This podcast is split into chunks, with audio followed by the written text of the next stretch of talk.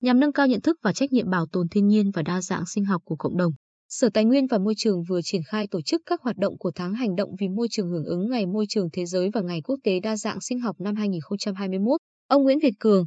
Tri cục trưởng Tri cục Bảo vệ môi trường Sở Tài nguyên và Môi trường cho biết, tỉnh ta là địa phương mức độ đa dạng sinh học khá cao, cần có thêm nhiều giải pháp bảo vệ, bảo tồn trong thời gian đến. Điển hình là khu bảo tồn thiên nhiên an toàn ở huyện An Lão. Nơi này có nhiều loài động thực vật có nguồn gen đặc hữu của khu vực miền Trung và các nguồn gen động vật quý, hiếm có nguy cơ tuyệt chủng như trà vá chân xám, vượn má hung,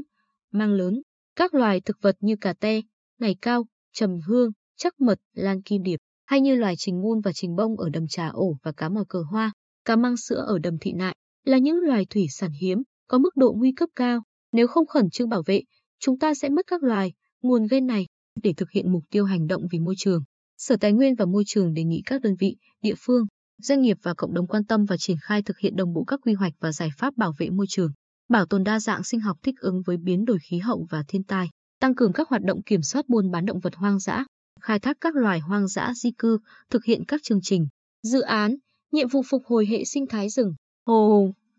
suối, biển và ven biển, lồng ghép nội dung về bảo tồn và sử dụng bền vững các vùng đất ngập nước, nguồn nước vào các chương trình, quy hoạch, kế hoạch phát triển trên địa bàn tỉnh. Đặc biệt các địa phương có hệ sinh thái đất ngập nước như đầm thị nại, đầm trà ổ, đầm đề di. Năm 2020, Sở Tài nguyên và Môi trường thực hiện dự án xây dựng mô hình thí điểm truyền thông môi trường và bảo tồn đa dạng sinh học tại khu bảo tồn thiên nhiên an toàn. Thành lập 3 trung tâm truyền thông tại ba thôn của xã An Toàn và một mạng lưới truyền thông về môi trường và đa dạng sinh học được duy trì đến nay. Ông Khiếu Đức Thịnh, Phó Giám đốc Ban Quản lý rừng đặc dụng an toàn, cho biết, bên cạnh hưởng ứng các hoạt động tháng hành động vì môi trường, chúng tôi thường xuyên kiểm tra, giám sát đa dạng sinh học, tổ chức kiện toàn bộ máy bảo vệ rừng thôn, giao khoán bảo vệ diện tích rừng tự nhiên, rừng phòng hộ, rừng đặc dụng cho các tổ chức, cá nhân sống cạnh rừng, tuyên truyền, nâng cao nhận thức cộng đồng nhằm nắm bắt được giá trị, vai trò, pháp luật về bảo tồn đa dạng sinh học. Thời gian qua, Sở Tài nguyên và Môi trường tiến hành điều tra, khảo sát và đề xuất các biện pháp ngăn chặn,